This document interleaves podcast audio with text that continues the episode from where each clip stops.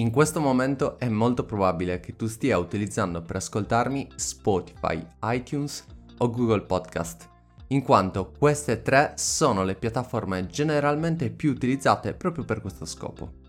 Anche io, ad esempio, utilizzo proprio una di queste, ovvero Google Podcast, probabilmente la più snobbata delle tre. Ma voglio raccontarti cosa mi ha portato a questa scelta, come la utilizzo e perché non ho più cambiato. Allora, cos'è? Te l'ho appena detto. Si tratta dell'app nativa di Google che ti permette di ascoltare i podcast. E c'è anche per iOS, mi pare, e ovviamente ha anche un sito internet a cui possiamo accedere tramite browser che ci permette di riprodurre i nostri podcast anche dal computer. Io l'ho scoperto perché banalmente era preinstallato su Android. E l'ho scoperta qualche anno fa e mi pare ancora non fosse troppo famosa. E probabilmente tanti altri come me l'hanno scoperta proprio in questo modo. Il motivo per cui Google Podcast mi ha conquistato è la sua semplicità. Ha pochissime funzioni ma fa tutto ciò che deve. Con un singolo tap è possibile aggiungere l'episodio alla coda di riproduzione oppure scaricarlo per poterlo riprodurre nel momento in cui siamo senza internet. Inoltre, dopo 24 ore l'aver ascoltato il podcast, in automatico il file all'interno del nostro telefono viene eliminato. Ora ti voglio dire come lo utilizzo all'interno della mia giornata. Partiamo dal presupposto che per molti sarò una brutta persona perché io la musica la ascolto esclusivamente in palestra. Tutto il resto del tempo in cui posso dedicarmi ad ascoltare qualcosa lo sfrutto per ascoltare dei podcast. Ho provato a passare a Spotify per riprodurre i miei podcast, ma il problema è che non c'è un doppio widget per riprodurre musica e podcast separatamente. Cosa vuol dire? Vuol dire che io non posso andarmi a creare una coda di riproduzione salvando i singoli episodi o perlomeno non, che io sappia non lo posso fare agevolmente, è switchare rapidamente tra musica e podcast, magari con un widget dedicato che posso piazzare nella mia homepage del telefono.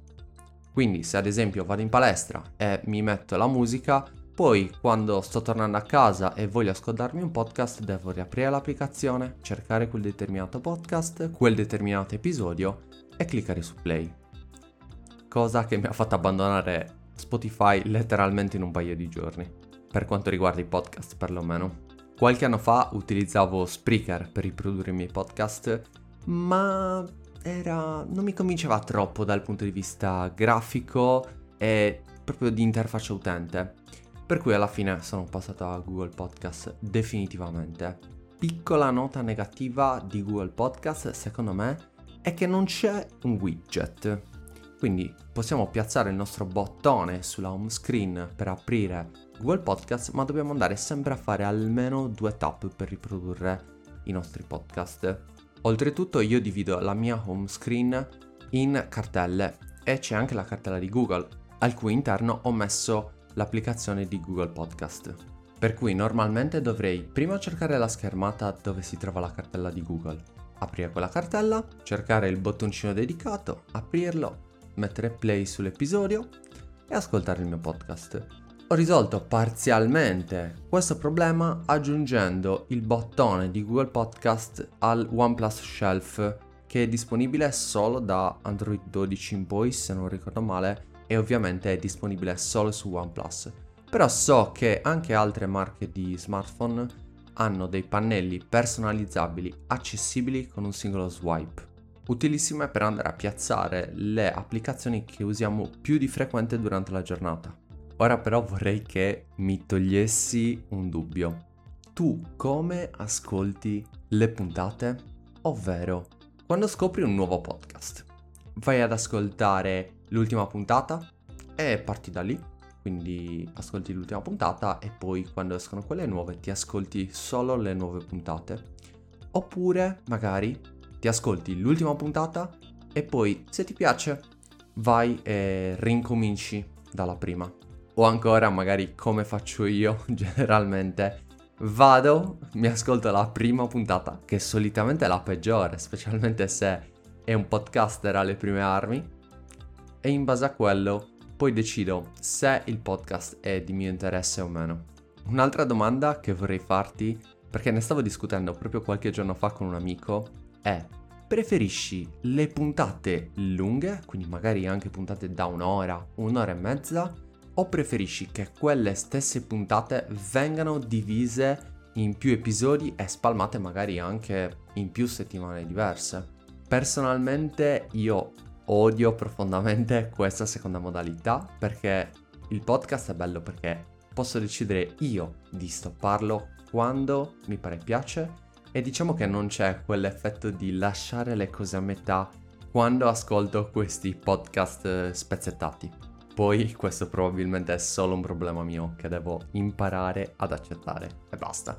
Siamo arrivati alla conclusione di quest'altro episodio. Spero ti abbia interessato sapere come e perché utilizzo proprio Google Podcast. Se ti fa piacere, io ti chiedo la gentilezza di andare su iTunes e lasciarmi una recensione con il tuo pensiero. Questa cosa può sembrare banale, ma questo podcast è appena nato e veramente mi aiuterebbe un sacco, veramente un sacco a farlo conoscere ad altre persone come te. Ovviamente ti chiedo una recensione sincera e se pensi che 5 stellette non me le merito, dammene pure di meno. Però scrivimi, mi raccomando, in cosa posso migliorare. Nella prossima puntata ti parlerò invece del plugin che mi ha fatto risparmiare probabilmente qualche centinaio di euro, se non di più, su Amazon. Noi ci sentiamo martedì con la nuova puntata di questo podcast. Ciao!